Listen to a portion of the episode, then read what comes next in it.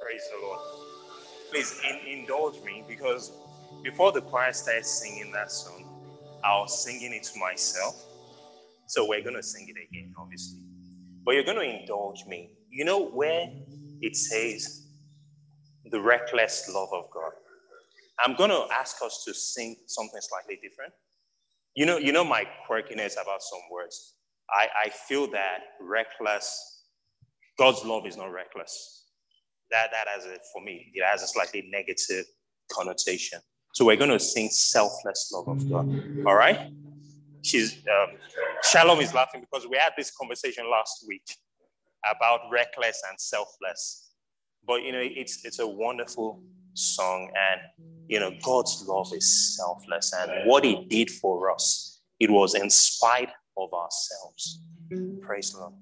Quiet help me. The the overwhelming, never-ending, selfless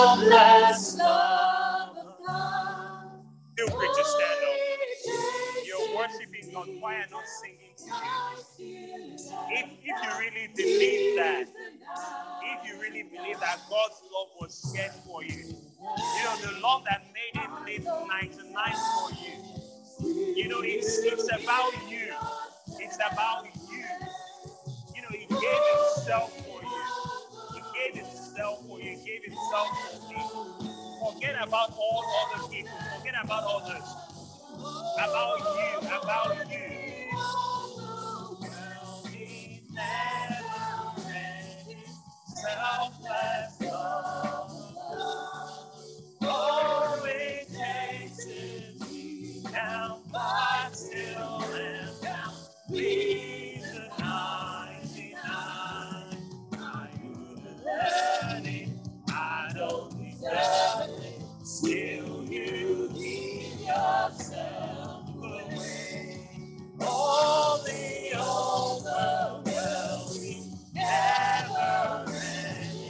Told him, and feeling cool with himself, said, You know what?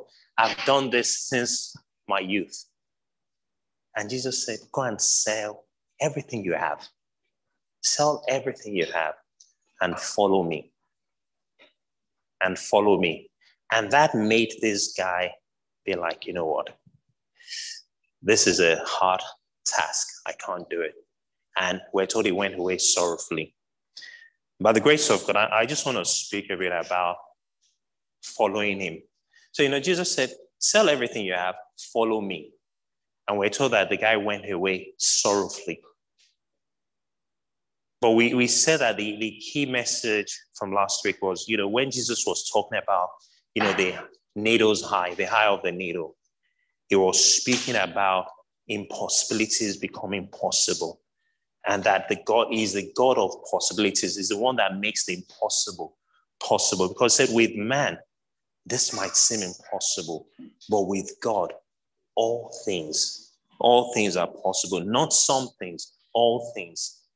And you know, if we if we think of it, a classic example of what seemed to be impossible, we see one in the Old Testament. Now, if you look at Second Kings chapter 7, there's a story there. It starts from chapter 6 of Second Kings when Syria was besieging Israel. So there was a king called Ben Hadad who besieged Israel. It got so bad that women were eating their children. Cannibalism. I'm not sure. I'm not sure if it can be any worse. Praise God. Praise God. Really praise God.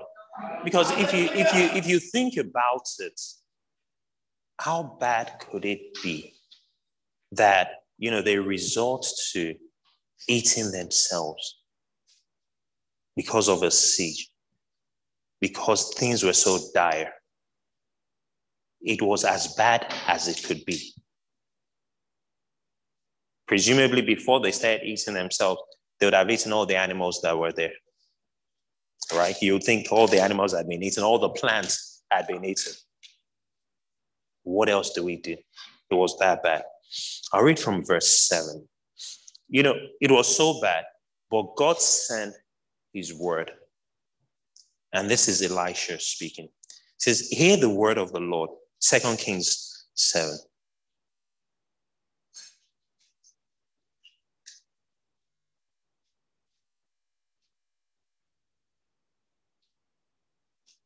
Verse 1. Thank you. 7 1, rather. It says, Hear the word of the Lord. Thus says the Lord, tomorrow by this time, about this time, a seah of fine flour shall be sold for a shekel, and, is, and two seahs of barley for a shekel at the gate of Samaria. Verse 2. So an officer on whose hand the king leaned answered the man of God and said, Look, if the Lord would make windows in heaven, could this thing be? And he said, In fact, you shall see it with your eyes, but you shall not eat of it. So the word of the Lord came and said, You know what? By this time tomorrow, you know, barley flour will be sold for a shekel, barley will be sold for two shekels. And this, this officer said, You know what? Even if there was, you know, a window in heaven, if there was to be a window in heaven, and God made a window in heaven, and you know, can this happen? So imagine a window opening and you know the barley and you know flour pouring out. He said, Can this happen? You know, those the, the Yorubas amongst us might be familiar with a phrase that says Ojulo Firiete neighbor. I, I actually believe that this is where it came from. I'm convinced. You know, that you you see it with your eyes, your lips, your, you know, they won't taste it. And that was exactly what, you know, Elisha said to this man. He says, You will see it with your eyes, but you shall not eat of it. This guy doubted God's word. And, you know, if you look at it physically, it was impossible. It was impossible because they had gotten to a point where they were eating themselves. So, where's the barley going to come from? Where's the flour going to come from? And rightly so, the guy was like, you know what? Even if God opens the windows, can it really happen? Can it really happen? With man, it is impossible. But with God, all things are possible. Praise the Lord. You know, it's it's Second Chronicles 20, 20 that says that, you know, believe the Lord your God, the big part, and you'll be established. Believe his prophet and you'll prosper if, if we really want to be established, if we really want to thrive, we need to take God at his word. We need to take God at his word and we need to hold on to the word. Even if it seems, you know, you hear some things and you're like, nada, it's, you know, it can be. But if it is God's word, take him at his word, hold on to his word. If God says, I'm one of those people that believe that if God says this room, the color in this room is actually black, believe you me, it is black. It might, it might look like cream, but it is black if God says it is black. Because for all we know, we're, we're all color blind. What God says is true. His word is yea and amen. So be it. So if the Lord has spoken, I mean, I always say this if anybody says to me, the Lord spoke to me and said, I will not doubt you. The only thing I will say to you is, be sure the Lord spoke to you. Praise the Lord. Let us, let us, you know, if we're truly going to be established, we need to take God at his word. So going back to this rich young man that we read about in Matthew 19. Jesus said to him, Follow me. Verse 21 of Matthew 19 says, Jesus said to him, If you want to be perfect, if you want to be perfect, go sell what you have Give to the poor, and you will have treasure in heaven. Go, sell what you have, give to the poor, you'll have treasure in heaven. And then, after you've done that, come follow me. Come follow me. Follow me. And so we we talked about it last week, his response and all. But you know, Peter must have been really intrigued by Jesus' statement. Because we see that Peter came back and asked Jesus a question in verse 27.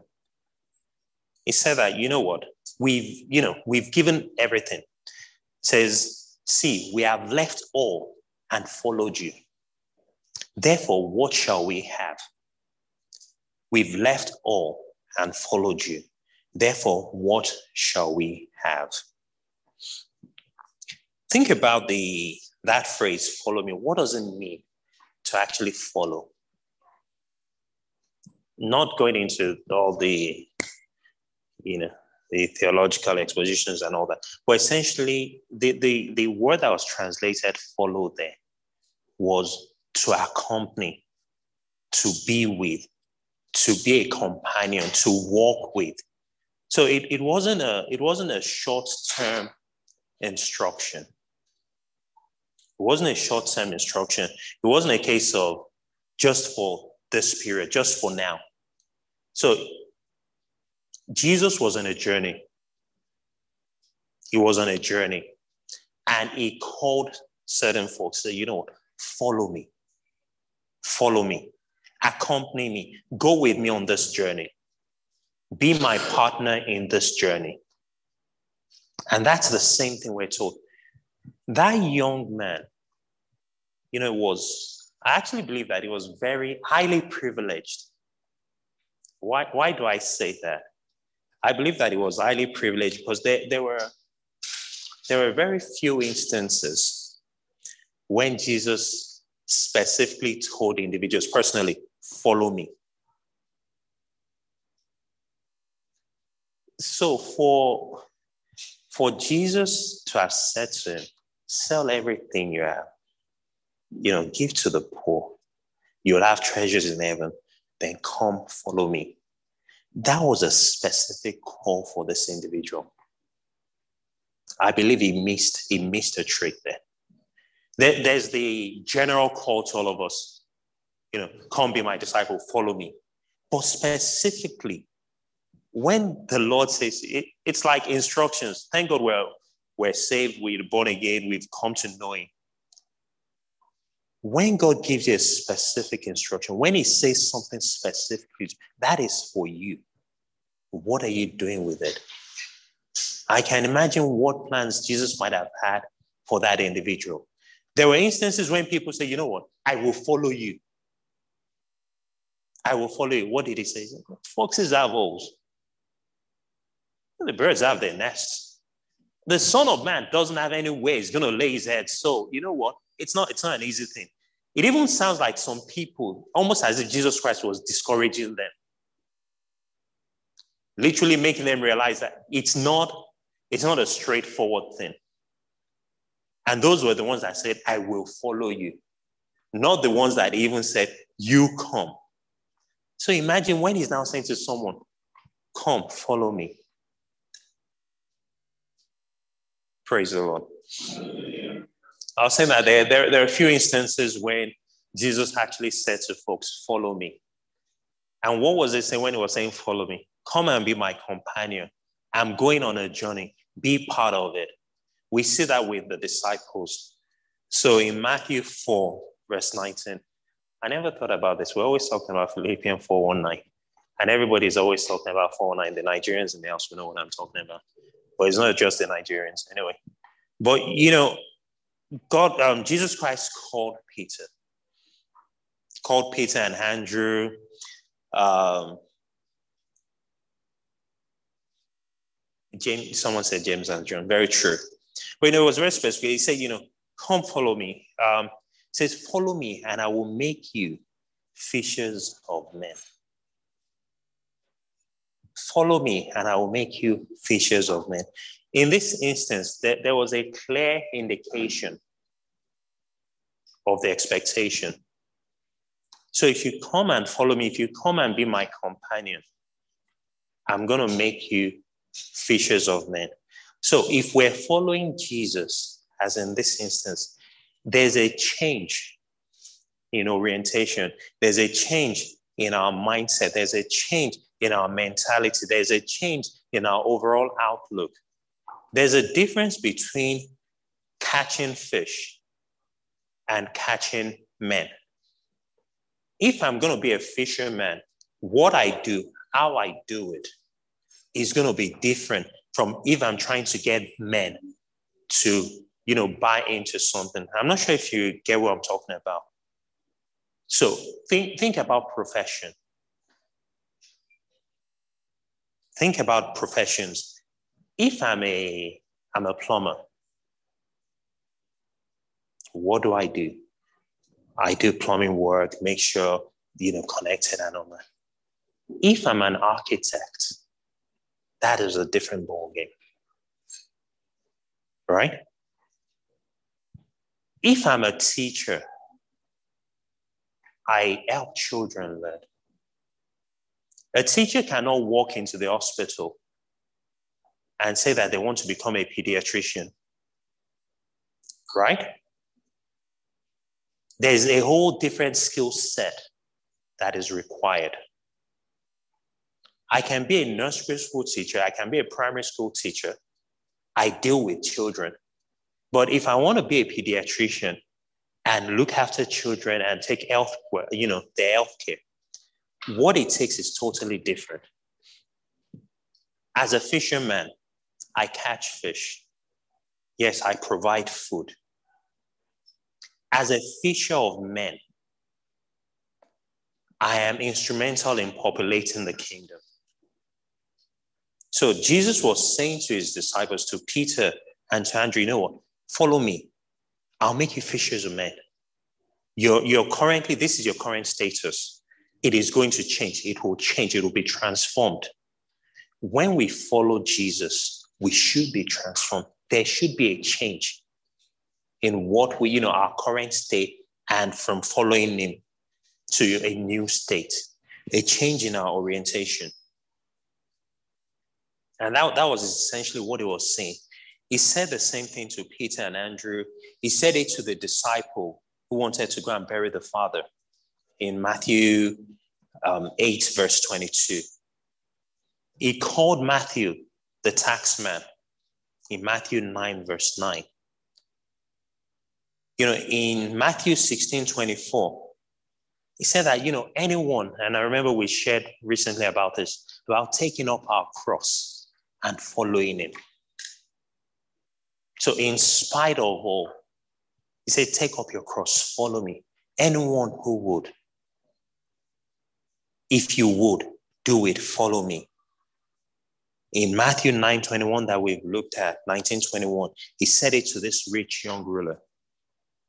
And I really believe that this guy missed the trick because God wanted to do something different with him says, sell everything you have, give to the poor. Then you would have treasures in heaven. After that, come and follow me. So forget about the riches you have right now. Be a blessing to others. Come follow me. He said it to Philip, you know, in John 1 43. He said it, you know, again in John 12 26. Says, if anyone you know, would serve him, let them follow me.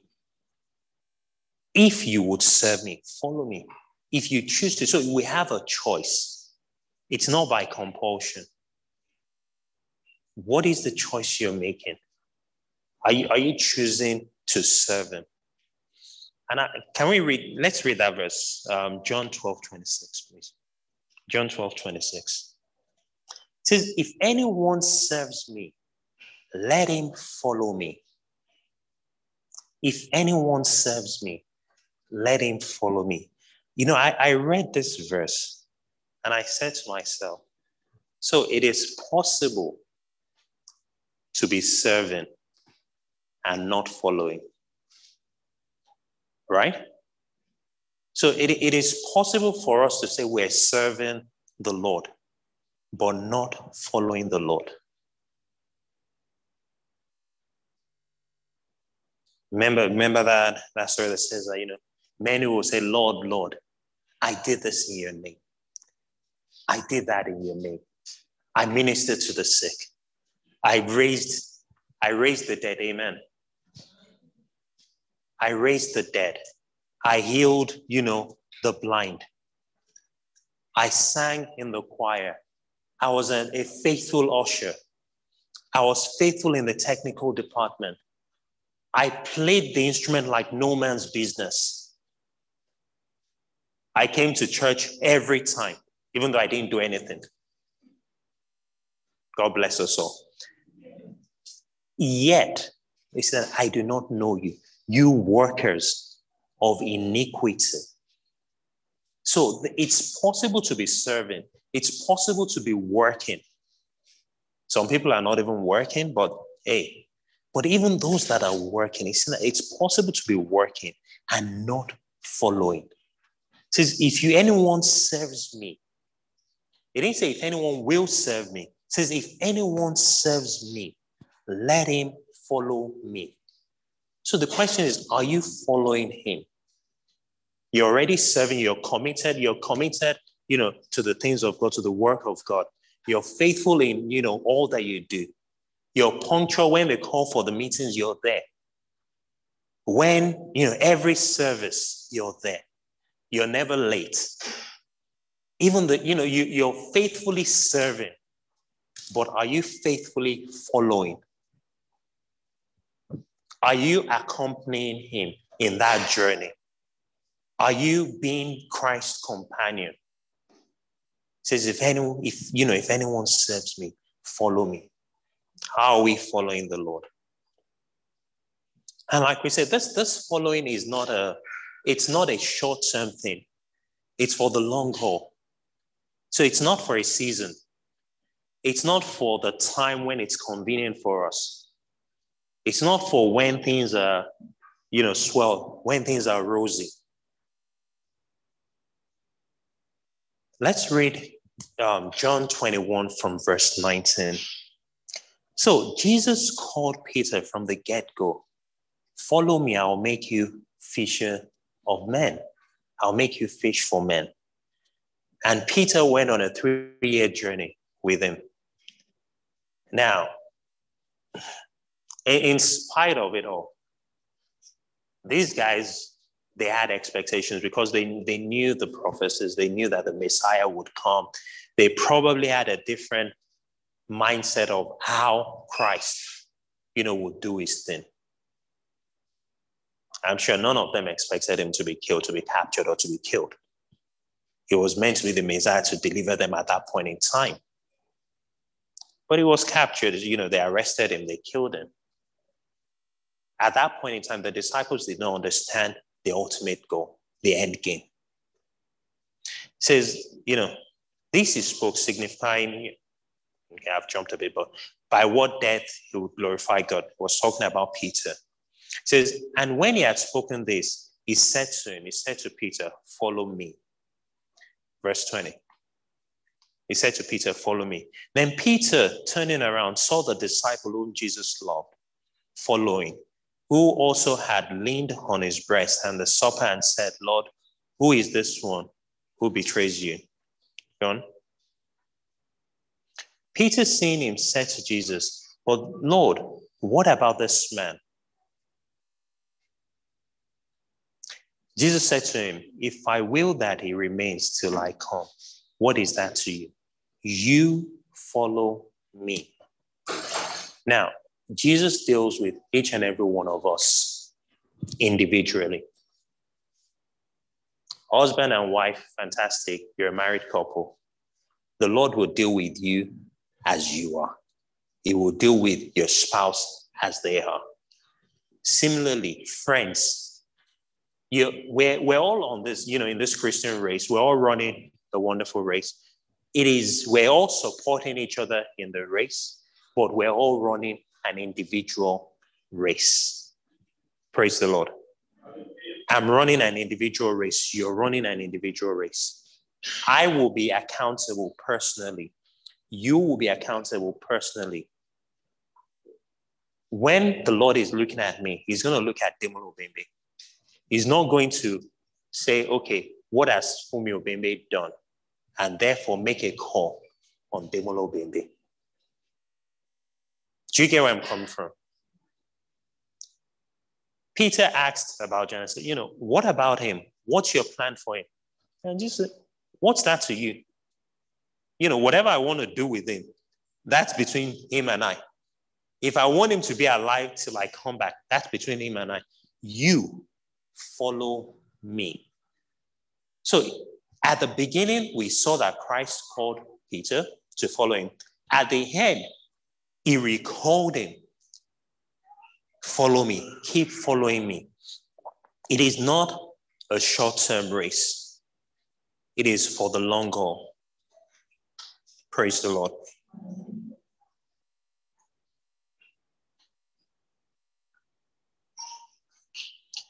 Matthew 19, verse 28. So, verse 27 says, Then Peter answered and said to him, Jesus, see, we have left all and followed you. Therefore, what shall we have? Verse 28.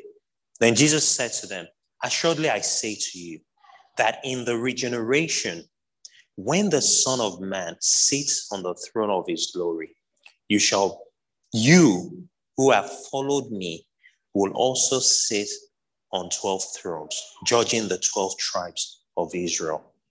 Verse 29. And everyone who has left houses or brothers or sisters or father or mother or wife or children or lands for my name's sake shall receive a hundredfold and inherit eternal life. Praise the Lord. So, Peter asked that question you know, what do we stand to gain by following you? What do we stand to gain by being your companion. In the case of the apostles, you know, and that, that was why I said that for each and every one of us, Christ deals with us individually. He had a specific calling for the apostles. And that's why he said that, you know, they'll, they'll reign, they'll sit on the 12 thrones. But he said, everyone, everyone who has left houses, father, you know, brothers, sisters, father, mother, or wife or children or lands, whatever we leave for the sake of the gospel, he said that we'll inherit a hundredfold and also inherit eternal life. So the, the hundredfold is not, he didn't say we'll get that in heaven. Praise the Lord. He wasn't saying that we'll get that in heaven. He was saying that, you know, let's let's get our priorities right. What should be our priority? Being a companion of Christ, following Christ. Praise the Lord. And that's that's why, you know, the Bible says in Matthew 6, step 3, that you know, if you seek God's kingdom first and his righteousness, that everything else, everything else will be added to you. What should be our priorities in following him, in being his companion, let us focus on his kingdom and his righteousness. Let us truly be his companion. If we leave, if you think, oh, you know, I'm forsaking everything, I'm forsaking house, brothers and sisters. Is he saying that you should be an enemy of your brother or your parents? No. Prioritize me. Prioritize my relationship with you or your relationship with me. Put me first. Put the righteousness of God's kingdom first. And it says everything else. He didn't say some things. It says everything else will be added to you. Praise the Lord. I, I think that there is there's a reason for us to, to smile and be glad in that fact. That as we follow him, as we follow him, as we choose to be his companion, not in the short term, but for the long haul, He's saying that everything that we think we're giving up, and sometimes it can be challenges. You, you think, man, I have to give up this because I've chosen to be a Christian.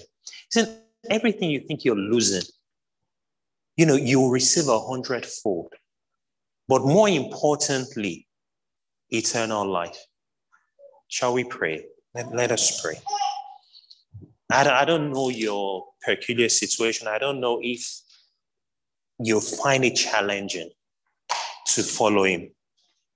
If you find it challenging, Peter said that they have given up houses, they have given up everything.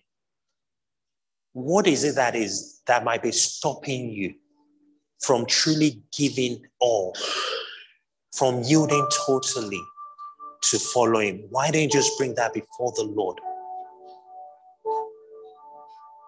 The, the material wealth, the, the material things, whatever it is that that might be a hindrance, they're truly a hindrance. Because the important is we need to prioritize our relationship. We need to prioritize our companionship with the Lord. I don't know if, if you're if you're here this afternoon and you're, you're struggling, you're struggling in that place of followership. You may be you may be excellent in service. You may be serving excellently well, but in following, it's it's a challenge. If there's anyone here like that, please just raise your hand up. I'll, I'll pray with you. You're serving God. You know that you're faithful in service. But in being a true follower, in being a true companion, in walking with Him, in you know, in fellowship with Him, it is a challenge. Why don't you bring it to the Lord? Lord, help me, help me to follow you all the way, to accompany you wherever you may take me. Shepherd of my soul, I give you full control. Wherever you may lead, I will follow. I have made the choice to listen for your voice. Wherever you may lead, I will go. Be it in the quiet pasture, by gentle stream, shepherd of my soul is by my side. Should I face a mighty mountain or a valley dark and deep? The shepherd of my soul will be my God. Everlasting Father, we pray that indeed you that are the shepherd of our soul, that will yield totally to you, to follow you wherever you may lead. As you called us, you said, Follow me, that we will truly follow you. Not only would we be faithful in service, but we will be faithful in following. In the mighty name of Jesus.